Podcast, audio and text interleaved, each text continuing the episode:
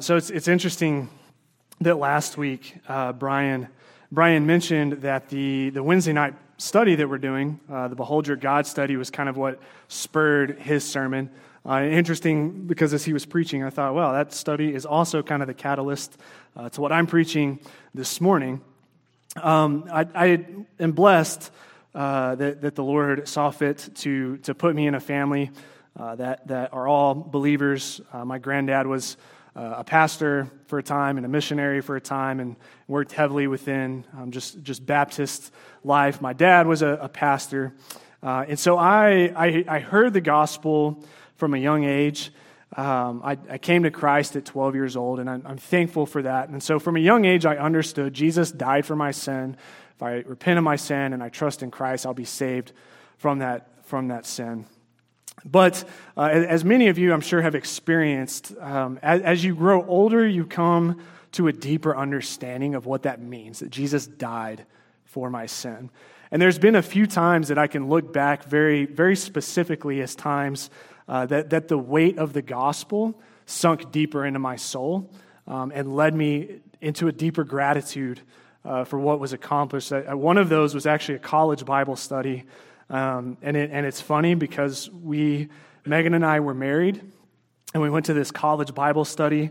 Uh, it was, you know, lots of 18, 19 year old kids, and I was, I was a 23 year old uh, Army veteran, had just, you know, been in Iraq not too, too long before that, so we really did not fit in well. It was uncomfortable, it was weird, because all these kids are, you know, want to go to like Taco Bell after, and we're just like, oh, we got to like pay bills and stuff. So, um, I remember going to that Bible study twice, but one of those we walked through Ephesians 2 1 through 10, and it, it just it, it hit me like a ton of bricks um, that we were dead in our sin, but God made us alive. That we were children of wrath, but we're now children of God's love.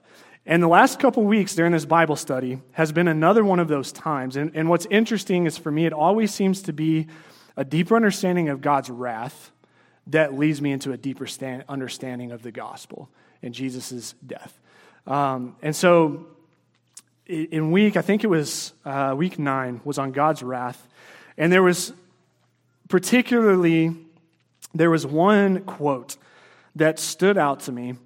Um, and we, I mean, we kind of chewed on this quote for a while in our, in our small group. Um, and it said, it says this, one glorious fact which we must not overlook, is that the cross is the only place where God's wrath is fully satisfied.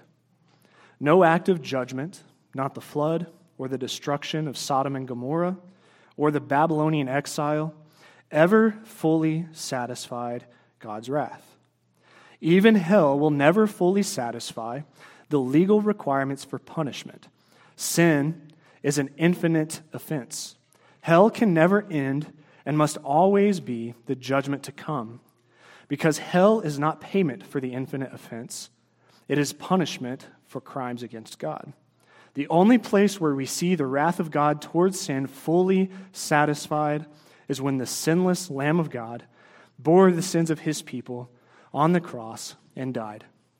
His infinite worth as the God man brought an infinite payment and satisfied God's wrath. We're going to come back to this quote this morning uh, as we talk about propitiation and what it means that Jesus bore the weight of God's wrath upon himself on the cross. And we, in our prayer time before the service, I, I mentioned what I was preaching on, and I said, you know, we talk often about the fact that God or that Jesus bore God's wrath on the cross. And I, I think sometimes we don't stop to think about what that really means. Um, and so we're going to talk about propitiation. Um, and, another phrase that's often used instead of propitiation in some of your translations might be atoning sacrifice, sacrifice of atonement, uh, mercy seat, which is a rabbit trail I would love to chase, but we don't have time. Um, but here's a definition, and this is from Wayne Grudem in his systematic theology book. Propitiation is a sacrifice that bears God's wrath to the end, and in doing so, changes God's wrath toward us into favor.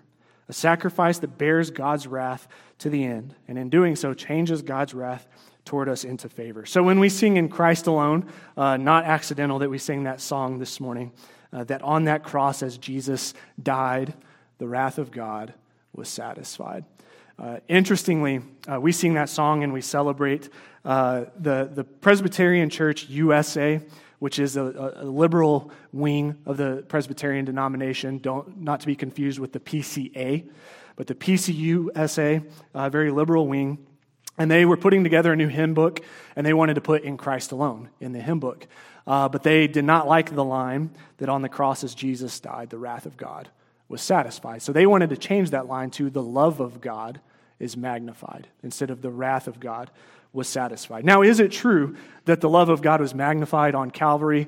Absolutely. It's the greatest example of God's love, is what happened um, on the cross. But the point is, they wanted to change that because they didn't like the thought of God's wrath being satisfied. Now, fortunately, the authors of the hymn, the Gettys, said absolutely not. Um, and so the PCUSA hymnal does not include um, that song.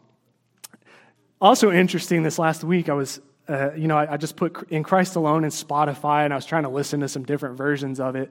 And I was scrolling down. What I really wanted was a heavy metal version of it. I was just curious if one existed.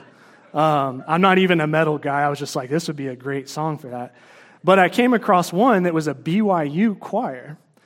And I thought, huh, how, how, can, how can an LDS choir sing this song? So I listened to it, and they were a cappella, and it was beautiful. If you love like vocal choral performances, it was beautiful, right? So they finish verse one, and I'm like, okay, what are they going to do with verse two? Because there's problematic stuff, right? Uh, in Jesus, the fullness of God dwells, right? Uh, the wrath of God is satisfied. Well, they finish verse one and then uh, just go right to verse three. So they just that's how they that's how they did it. They just pretended verse two didn't even exist. But I make those points because this idea that, that Jesus bore God's wrath on the cross is central to biblical Christianity. It is central to the gospel. If we remove that fact from the gospel, we remove the gospel entirely, and Christ died for nothing, and we're still dead in our sins. So, my hope this morning uh, is, is for twofold. Well, it's really the same hope. Um, it, it's that we would come to understand uh, the weight of what happened to Jesus on Calvary, why it happened. That's for everybody. Now, for the believer in here this morning, I hope that will lead you to a deeper appreciation for the gospel, a deeper gratitude, deeper motivation for obedience in response to what God has done for us. And if you're an unbeliever this morning, um, I, I, hope that as we talk about God's wrath, that that would weigh heavy on your soul, um, that, that Christ's sacrifice on the cross would weigh heavy on you. And I pray that the Lord would draw you to repentance and belief in the gospel this morning. So we're going to talk about, we're going to talk about the need for propitiation. We're going to talk about the provision for propitiation, and then we're going to talk about the necessity or the, the motivation, the motivation of propitiation. So the need for propitiation starts with the wrath of God. I'm going to read this quote by A.W. Pink. This was quoted in that Behold Your God study. He says, It is sad indeed to find so many professing Christians who appear to regard the wrath of God as something for which they need to make an apology or we at least wish there were no such thing. While some do not go so far as to openly admit that they consider it a blemish on the divine character, many are far from regarding it with delight. They like to not think about it, they don't consider it a theme for profitable contemplation. So he says something for which they need to make an apology. And I wonder how many gospel presentations kind of carry this sense of I don't want to talk too much about God's wrath against sin because I don't want to I don't want to like turn people off of this. I don't want to upset people. I don't want to offend people. Um, may, you know, maybe we'll say, Jesus died for your sin, which is true, but don't always explain what does that mean that Jesus died for your sin. You, you can go really far with it. You can go all the way as far as progressive Christianity goes with it, that wants to pretend that sin and God's wrath don't even exist. But I do wonder, um, I, I wonder if this part is true in this quote that, that maybe oftentimes we don't view God's wrath with delight, as something that we should delight in. And why should we delight in God's wrath?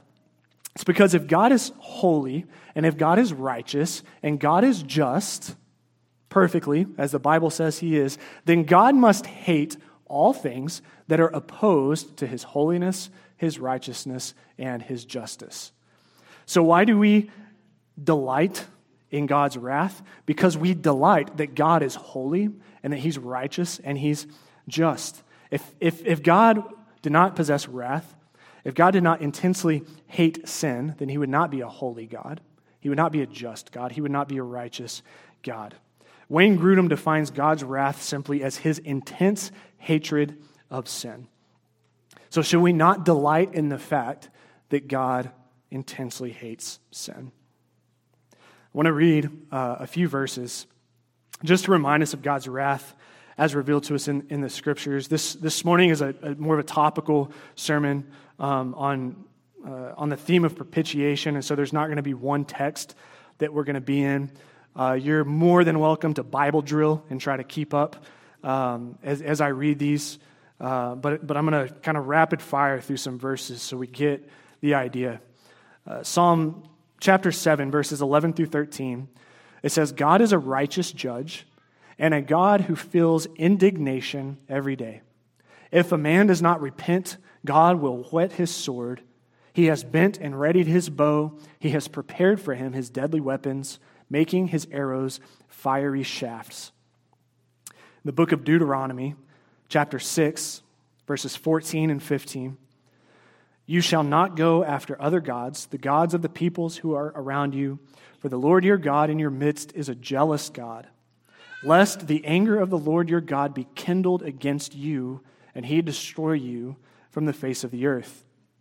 Then later in Deuteronomy, in chapter 32, verses 39 through 41, see now that I, even I, am he, and there is no God beside me. I kill and I make alive, I wound and I heal, and there is none that can deliver out of my hand.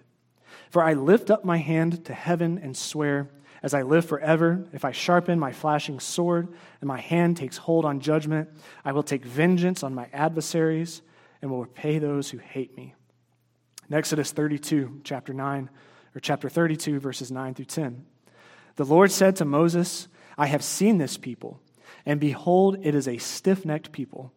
Now therefore, let me alone, that my wrath may burn hot against them, and I may consume them, in order that I may make a great nation of you.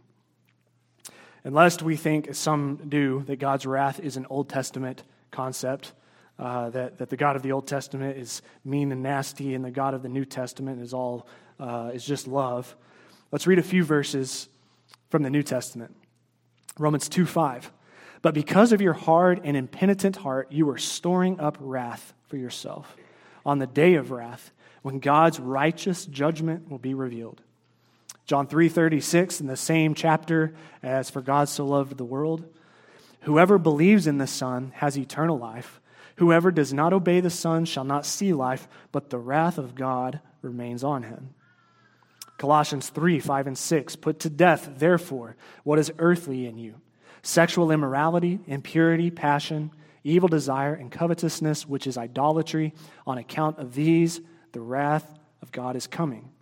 And then 1 Thessalonians 1 9 and 10. For they themselves report concerning us the kind of reception we had among you, and how you turned to God from idols to serve the living and true God, and to wait for his Son from heaven, whom he raised from the dead, Jesus, who delivers us from the wrath to come. I want to point out some phrases from these verses that we just read. If a man does not repent, God has prepared for him his deadly weapons lest the anger of the Lord your God be kindled against you and he destroy you. I will take vengeance on my adversaries and will repay those who hate me. Let me alone, that my wrath may burn hot against them.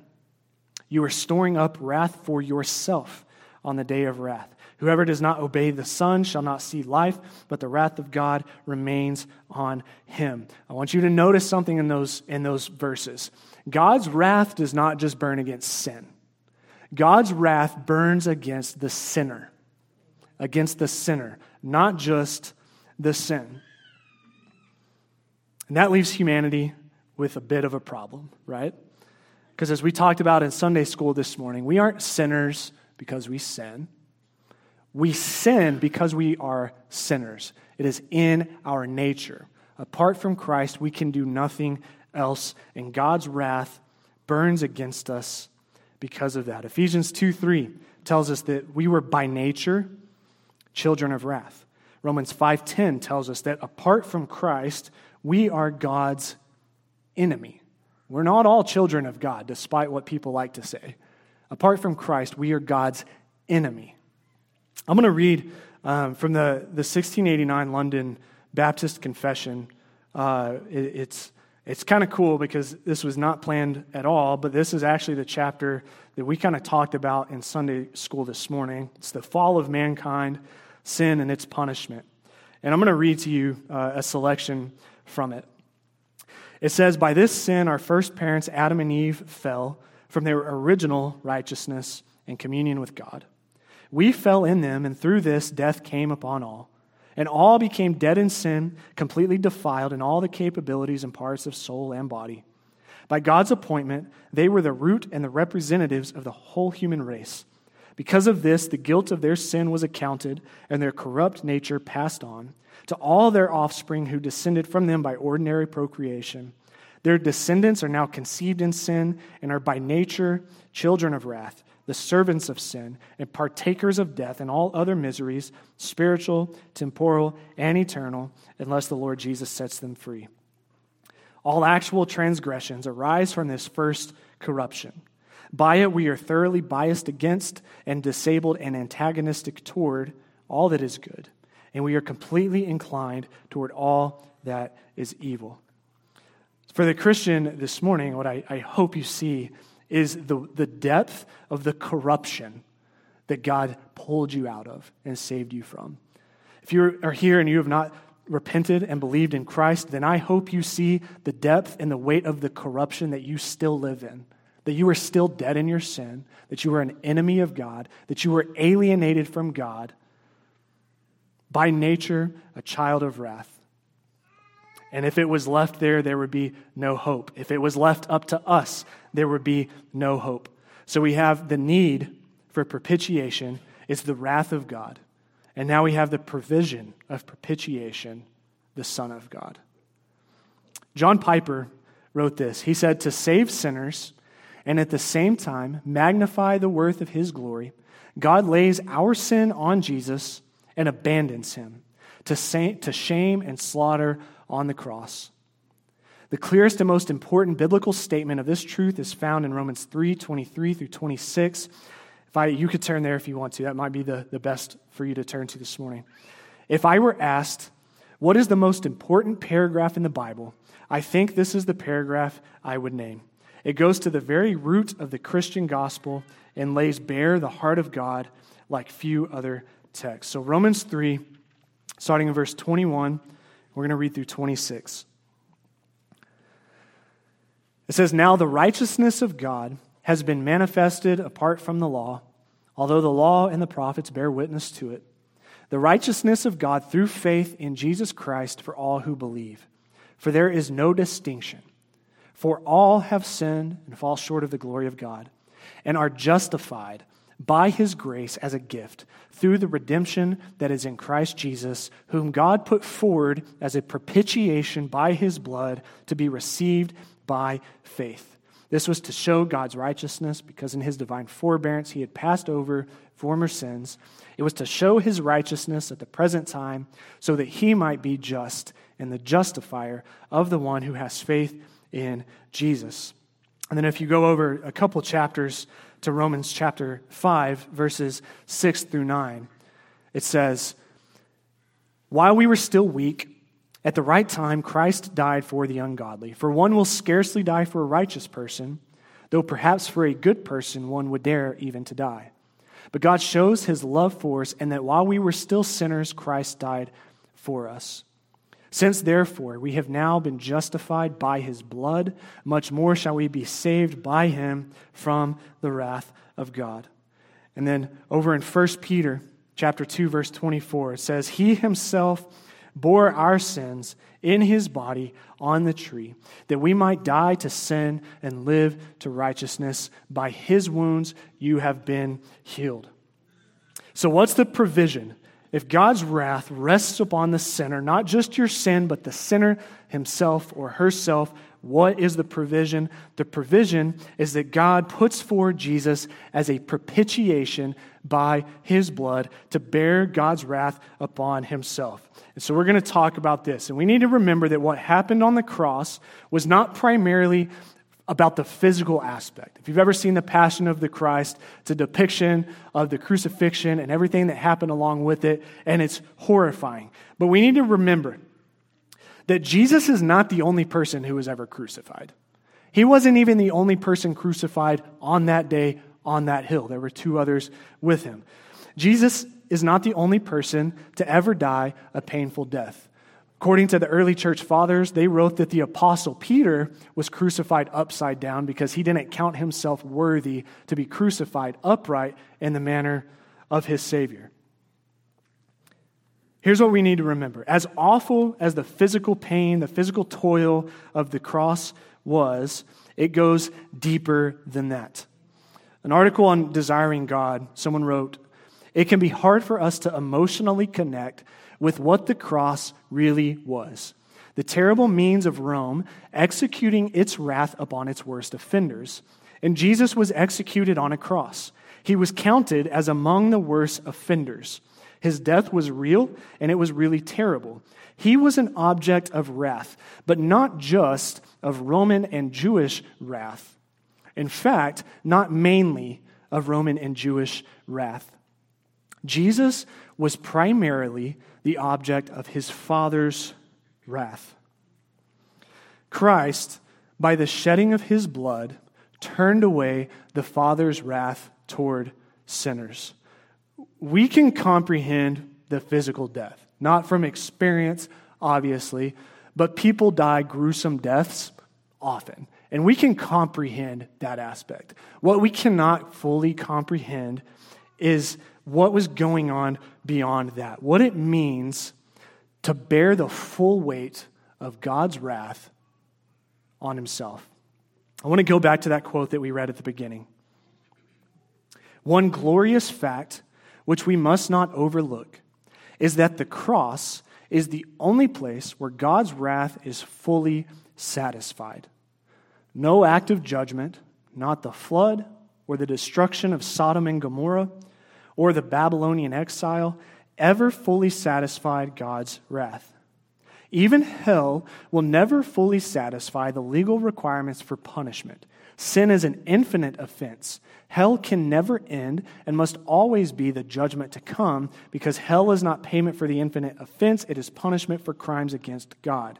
The only place where we see the wrath of God towards sin fully satisfied is when the sinless Lamb of God bore the sins of his people on the cross and died. His infinite worth as the God man brought an infinite payment and satisfied God's wrath. So, a world destroying flood did not fully satisfy God's wrath. Jesus' death did. The Babylonian exile did not fully satisfy God's wrath. Jesus' death did. The plagues in Egypt, the death of the firstborn, did not fully satisfy God's wrath. Jesus' death did. Here's the one that, that got me. This is what did it when we read this. Eternity in hell, even eternity in hell, doesn't fully satisfy God's wrath. Jesus' death did. So, do you see the weight of that? Do you understand the weight of that? That whatever Jesus experienced on the cross fully bore an eternity's worth of God's wrath in a matter of hours. Listen to this. There's, there's a line in the Apostles' Creed that reads Jesus suffered under, under Pontius Pilate. He was crucified, died, and was buried. And then it says this He descended to hell. And there's been a lot of debate over what, what is meant by that statement. Um, and, and even did, did they mean it this way? Did they mean it? Is there truth to it?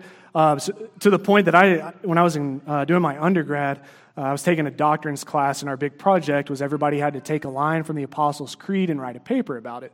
Well, I chose that line. Um, and essentially, it was, I don't know, 12, 13 page paper. And my thesis was nobody knows, right?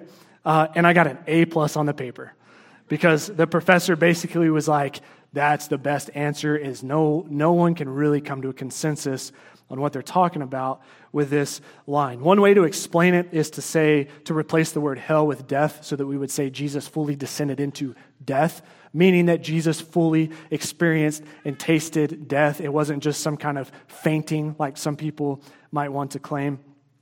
But with that quote, it hit me that, that hell is the eternal outpouring of God's wrath on sinners, and God's infinite holiness and his infinite righteousness, his, his wrath has to be poured out infinitely against sinners. His wrath is never fully satisfied, but in Jesus, his wrath was fully satisfied. The only thing that can mean is that on the cross, and I want you to think first person with this, okay? Let's not make it an ethereal thing, okay? On the cross, the eternity in hell that you deserve was poured out on Christ. That's what it means that Jesus died in our place. It's not some, oh, he paid for our sin, he was an example, whatever. Jesus bore your eternity's punishment in hell on himself. To the point to where you, why did Jesus cry, My God, my God, why have you forsaken me? That's why. Because he was bearing an eternity's worth of wrath on himself because of his love for you. Now, how can that happen? How can anyone bear an eternity's worth of wrath in what? Three hours? If one is eternal. And if one is infinitely holy and infinitely righteous and undeserving of a single drop of wrath to be poured on him, if it's all dumped on his head, then he's able to take on an eternity's worth of wrath in hours. So Jesus cries out, It is finished, and died. So listen to me, Christian. God's wrath that should have been justifiably and righteously poured out on you for all eternity instead was poured out on the only righteous person who has ever lived. It was poured out on his head. So instead, it was poured out, as we sang, Wicked, vile, helpless are we. We deserve God's wrath on our heads. Instead, it was poured out on the perfect, spotless, sinless Lamb of God. And on the cross, Jesus fully felt, fully experienced the weight of all of God's wrath for all of those who would trust in Christ. If that does not lead you to gratitude, if that does not lead you to a deeper appreciation for the gospel, if that doesn't lead you to obedience, then you are not hearing what's being said. I want us to consider another aspect of this, and that's in Galatians 3:13. Christ redeemed us from the curse of the law by becoming a curse for us.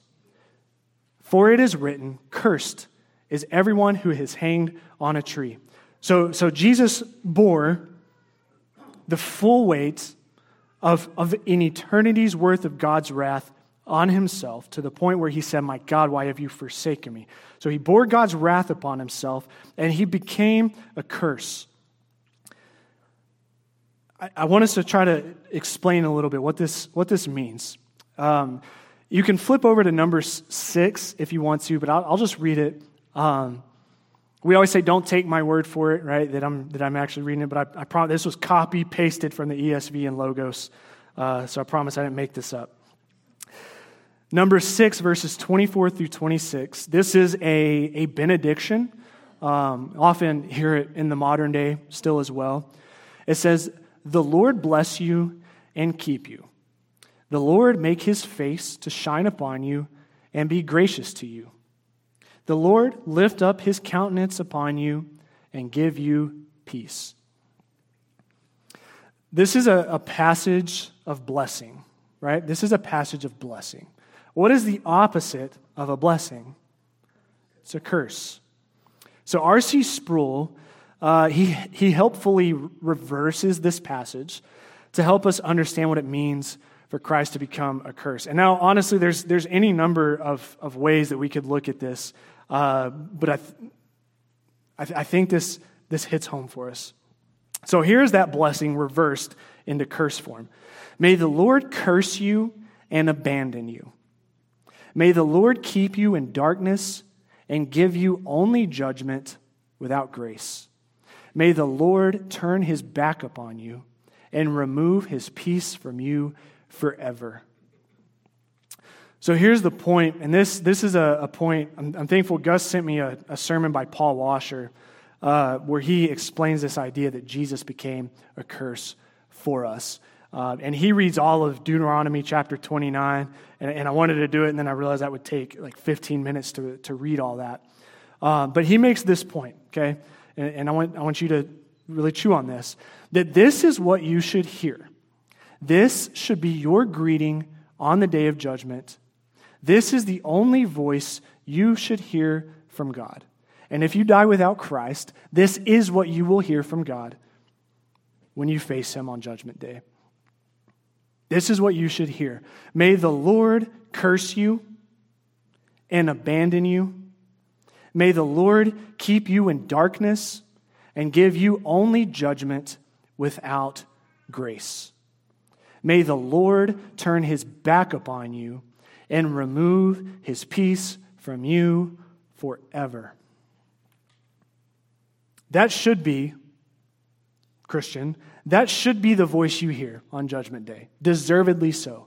Instead, that voice fell on Jesus. So Christ redeemed us from the curse of the law by becoming a curse for us.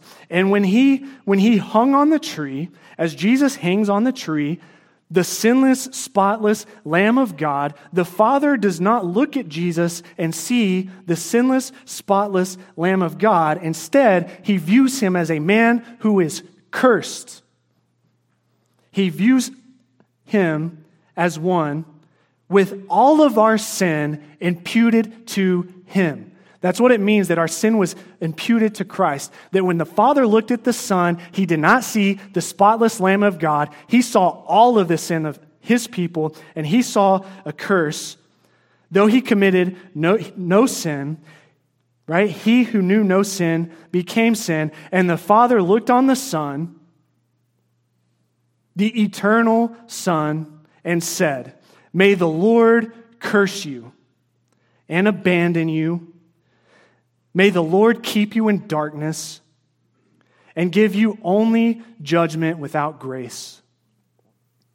May the Lord turn his back upon you and remove his peace from you.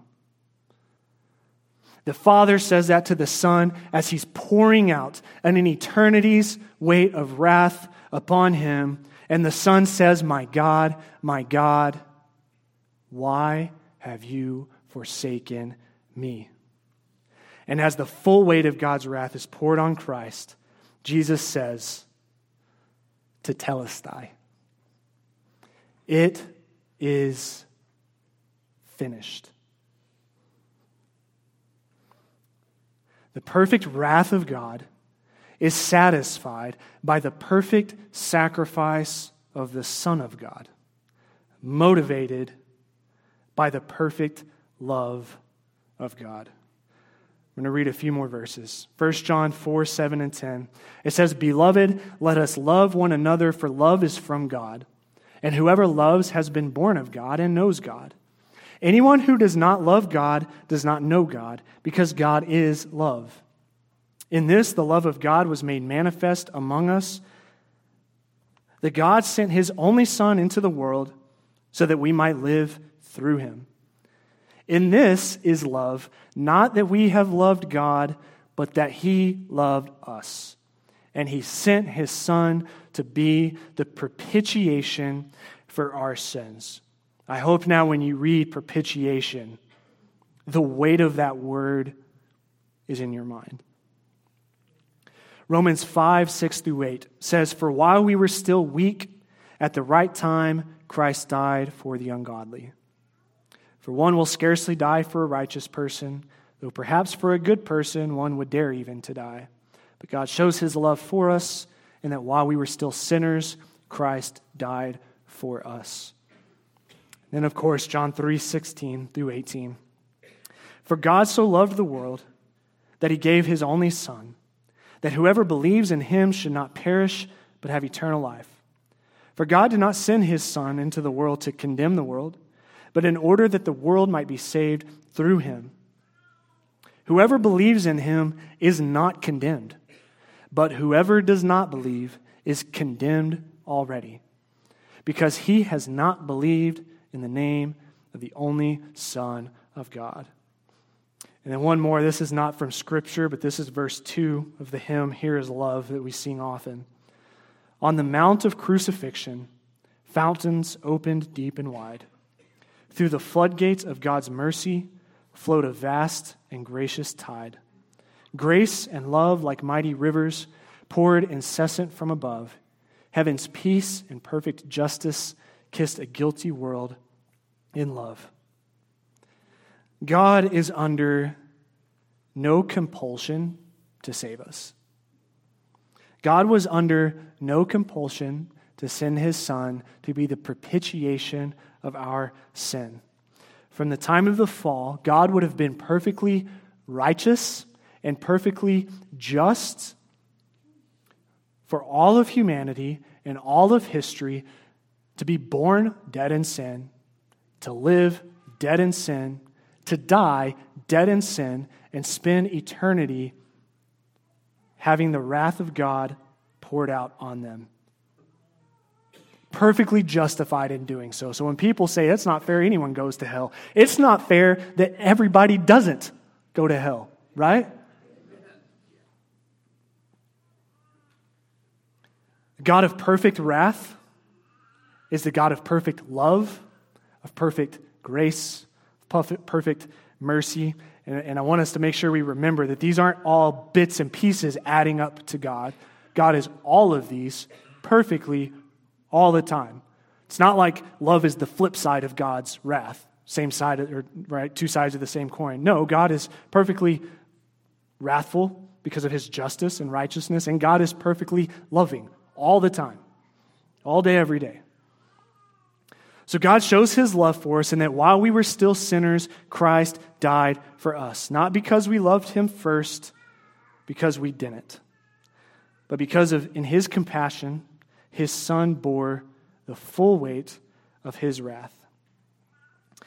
So when the Lord saves us, when the Holy Spirit works in our hearts and moves us toward trust and faith in Christ and repentance, as we repent of our sin, we who were once God's enemies are seated at his table. We who were children of wrath, we're not all God's children. We're all children. Some of us, you know, were born children of wrath, right? We who were children of wrath are, are now God's children. We who were once spiritual orphans have been adopted into the family of God. We who were objects of God's infinite wrath are now objects of God's infinite, unchangeable, steadfast love. I'm going to read Ephesians 2 1 through 10. I told you that you know, in college and we walked through this and uh, has been my favorite passage of Scripture since. Ephesians 2 1 through 10. You were dead in the trespasses and sins in which you once walked, following the course of this world, following the prince of the power the air, the spirit that is now at work in the sons of disobedience, among, among whom we all once lived in the passions of our flesh, carrying out the desires of the body and the mind and were by nature children of wrath, like the rest of mankind. But God, being rich in mercy, because of the great love with which He loved us, even when we were dead in our trespasses, made us alive together with Christ.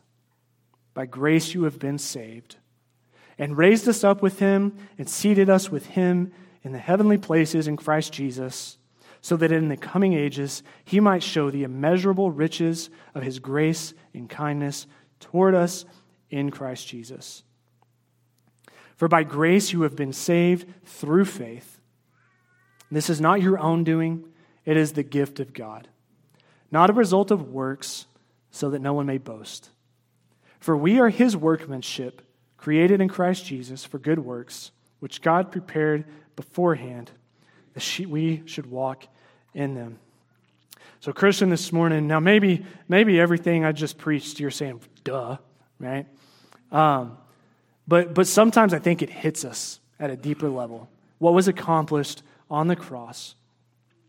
And so I, I would hope this morning that you're led into gratitude um, as you contemplate the fact, and this is one I have to admit I had never contemplated, that when Jesus bore the, the wrath of God on himself on the cross, that he was bearing my full eternity's worth of wrath in hell on himself.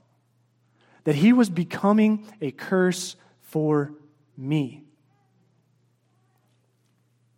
So I hope that would lead us to deeper gratitude. I hope that would lead us, as Ephesians 2 1 through 10 says, uh, to obedience, right? For we are his workmanship, created in Christ Jesus for good works. But for the, for the non Christian here this morning, um, what, what I've really done is answered this question What's the point of Christianity? I've asked people that before. Uh, like, oh, yeah, I grew up in church, or I go to church often. And, and, and I like to ask that question What would you say is the point of Christianity? Oh, well, to be a better person, or um, good morals, or, you know, whatever. This morning, is the point of the Christian faith right here. This is the heart of the gospel. That God is a holy and righteous God who will not let sin go unpunished. And that's a good thing. Nobody wants a county judge who lets people do whatever they want and doesn't punish them, right? If a, if a judge lets a murderer walk free, we would call that judge unjust, unrighteous. We delight that God is holy and righteous and that his justice is perfect all the time. And because of God's holiness and righteousness, he can have nothing to do with you and your sin. Nothing to do with it. And his wrath burns against your sin. He hates it. And you're guilty by association, right? Because we don't sin, we don't, we're not sinners because we sin. We sin because we are sinners. It is in our nature. It is in your nature to sin against God, and God hates it. And if it was up to us, there would be absolutely no hope. Because no one is righteous, no, not one. The only hope that we would have is that the perfect, spotless Lamb of God the eternal Son, who eternally begotten of the Father, that he would go to the cross in our stead, and that God's wrath would be poured out on the eternal one.